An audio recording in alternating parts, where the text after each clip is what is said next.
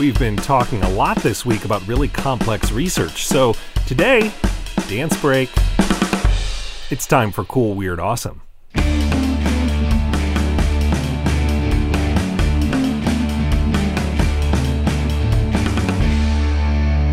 I'm Brady. Welcome back to Cool, Weird, Awesome on this Thursday, May 23rd. May is Asian Pacific American Heritage Month. And so it's a great time to talk about two exciting, important, and sometimes underappreciated Asian American performers. Their given names, Ju Wing Dong and Dorothy Takahashi. They were known professionally in their heyday as Paul Wing and Dorothy Toy, or Toy and Wing.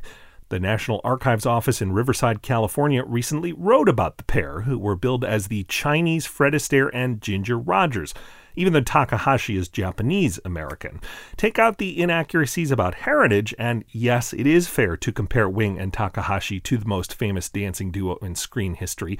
Toy and Wing drew crowds to nightclubs and theaters all over California, Las Vegas, and well beyond. They were the first Asian Americans to perform on Broadway and eventually made several electrifying appearances in movies. Not bad at all, given that Takahashi almost missed out on learning to dance at all. As she recalled years later, her family ran a restaurant in the same neighborhood as a dance school. Dorothy had the talent and the interest, but her parents didn't have the money to send her for instruction.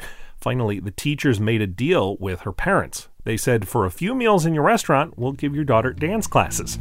She and Wing took it from there. You can learn more about the dance team known as Toy and Wing at coolweirdawesome.com and on Twitter at coolweirdpod. And we've got more performing news coming up, though it's definitely not the kind of performance you would have seen on a vaudeville stage. After this short break.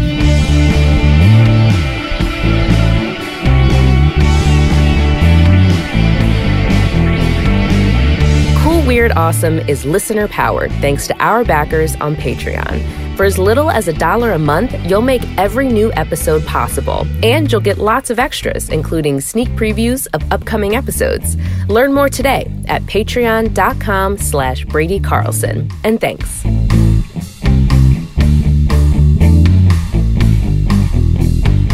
Like what you hear on Cool Weird Awesome, you could always review this show on Apple Podcasts. People still do that, right? With the five stars and whatever. Anyway, there's a show getting underway today in Maryland, one that's very different from the shows those acclaimed dancers used to headline. I mean, in vaudeville, you might see a piano player followed by a magic act, then a ventriloquist or dancers, maybe a strongman, but you're not likely to encounter heavy metal. The Maryland Death Fest is starting in Baltimore, featuring some of the loudest, most aggressive dark metal bands in the entire world two wonderful things about this festival I want to point out. One is, according to their website, this is an all ages, family friendly event. It says, quote, bring the kids.